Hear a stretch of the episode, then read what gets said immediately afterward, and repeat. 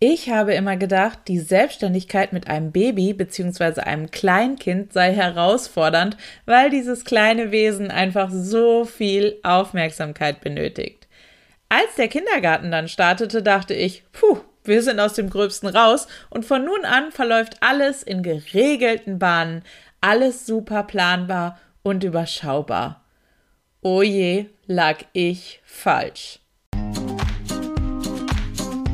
Hallo und herzlich willkommen beim MamaNema Podcast, dem Podcast für selbstständige Mütter. Mein Name ist Jana Heinzmann und ich zeige dir, wie du im Alltag Zeit für deine Familie und dein Business findest. Und ich helfe dir, mit mehr Struktur und Plan all deine Träume produktiv unter einen Hut zu bringen. Für ein unabhängiges und flexibles Leben, angepasst an deine persönliche Lebenssituation. Ich wünsche dir ganz viel Spaß mit der heutigen Folge.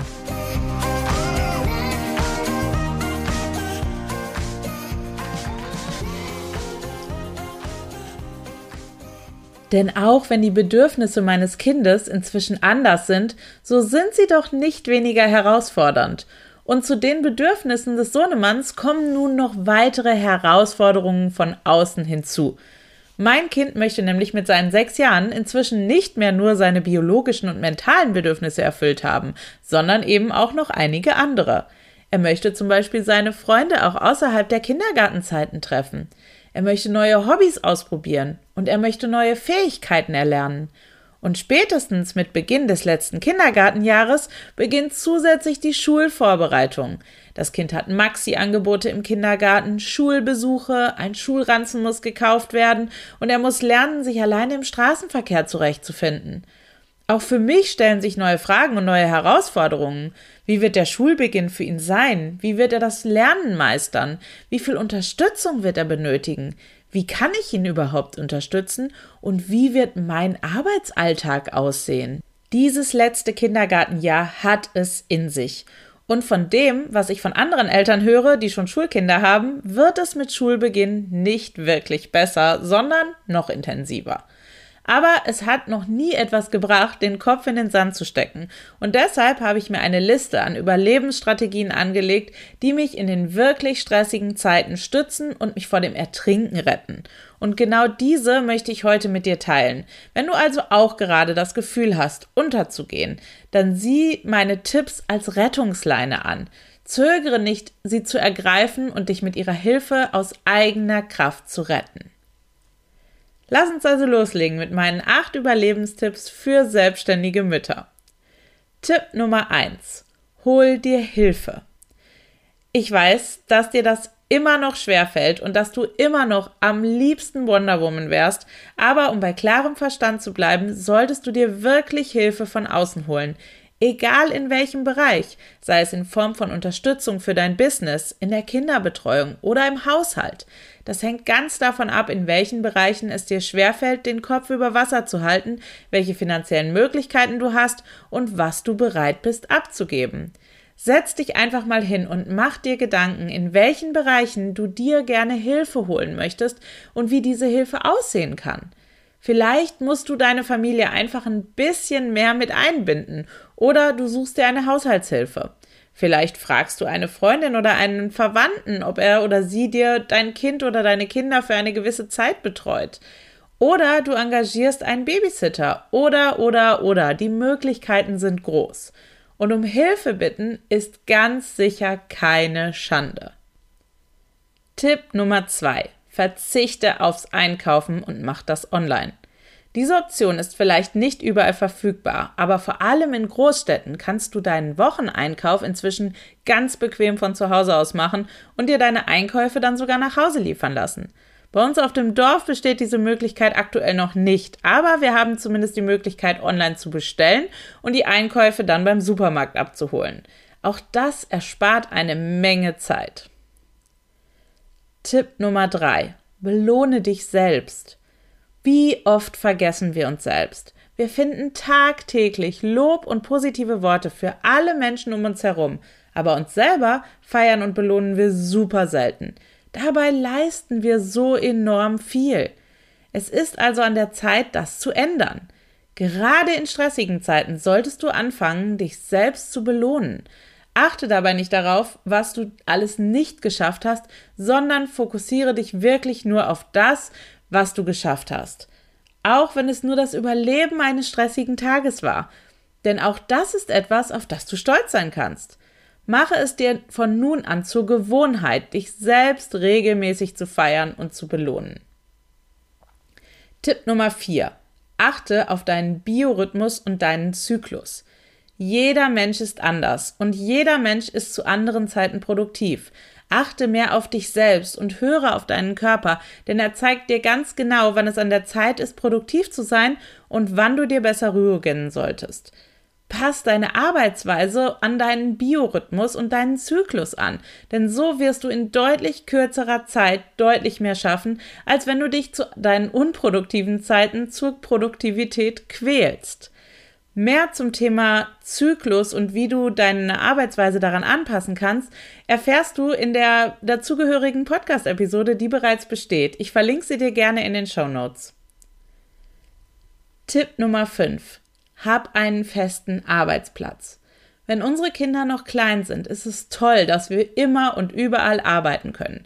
Ich habe es zur Babyzeit wirklich geliebt, dass ich einfach meinen Laptop mit in die Wickeltasche gesteckt habe, zu meinen Schwiegereltern gefahren bin und dort gearbeitet habe.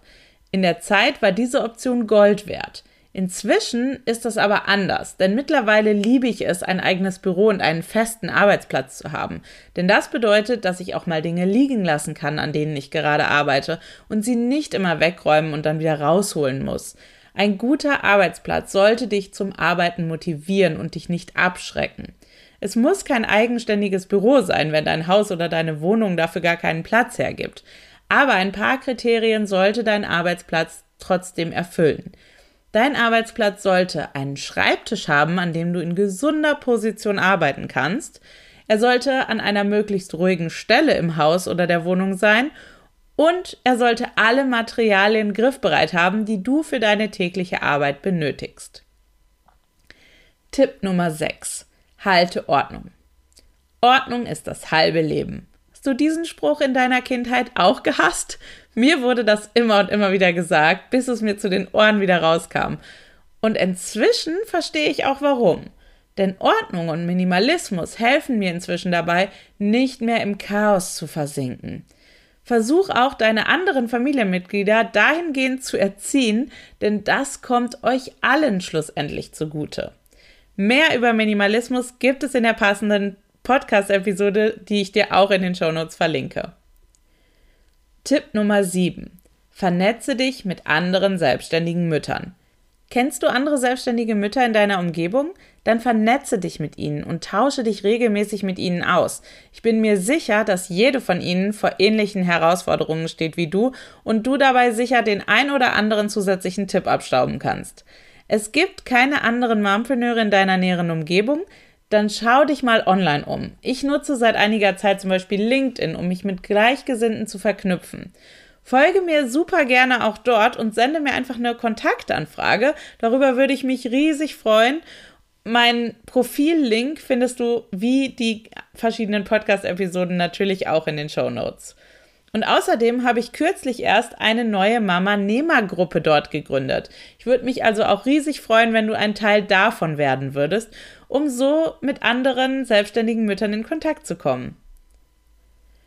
Tipp Nummer acht. Mach den Schuldgefühlen Beine. Du schaffst nicht alles, was du dir vorgenommen hast? So what? Nenn mir nur eine selbstständige Person, egal ob mit oder ohne Kind, die das schafft. Du hättest gerne mehr Zeit für deine Familie? Dann organisier dich besser, um produktiver und vor allem zeitsparender zu arbeiten. Du hast das Gefühl, andere verurteilen dich dafür, dass du selbstständig und Mutter bist? Ich zitiere hier mal die Ärzte. Lasse reden. Du entscheidest, was für dich und deine Familie am besten ist und niemand sonst. Geh gern zurück zu Tipp Nummer sieben und hör dir lieber von anderen selbstständigen Müttern an, was sie über deine Lebensweise denken. Zum Schluss möchte ich noch sagen, dass es vollkommen normal ist, dass wir uns immer mal wieder stressigen Zeiten gegenübersehen. Dabei ist es auch egal, ob du angestellt, selbstständig oder gar nicht arbeitest. Jede Zeit hat ihre ganz eigenen Herausforderungen und sowohl du als auch dein Kind entwickeln sich konstant weiter. Jede Weiterentwicklung ist anfangs erstmal schwierig, aber wenn du diese anfänglichen Schwierigkeiten erstmal überwunden hast, wird es besser. Und vergiss nie, warum du das alles machst. Du hast deine Selbstständigkeit aus bestimmten Gründen gestartet und daran solltest du dich zurückerinnern. Genauso wie du dich daran erinnern solltest, warum du dich für ein Kind entschieden hast, wenn es einmal anstrengend wird. Dich an deine Motivation und dein Warum zu erinnern, wird dir helfen, dich weiter durchzukämpfen, egal welchen Herausforderungen du dich auch gegenüber siehst. Wenn dir Steine in den Weg gelegt werden, dann erinnere dich daran, dass jeder einzelne Stein eine Chance zum Wachstum darstellt. Nutze die Steine, um deinen ganz eigenen Weg daraus zu bauen.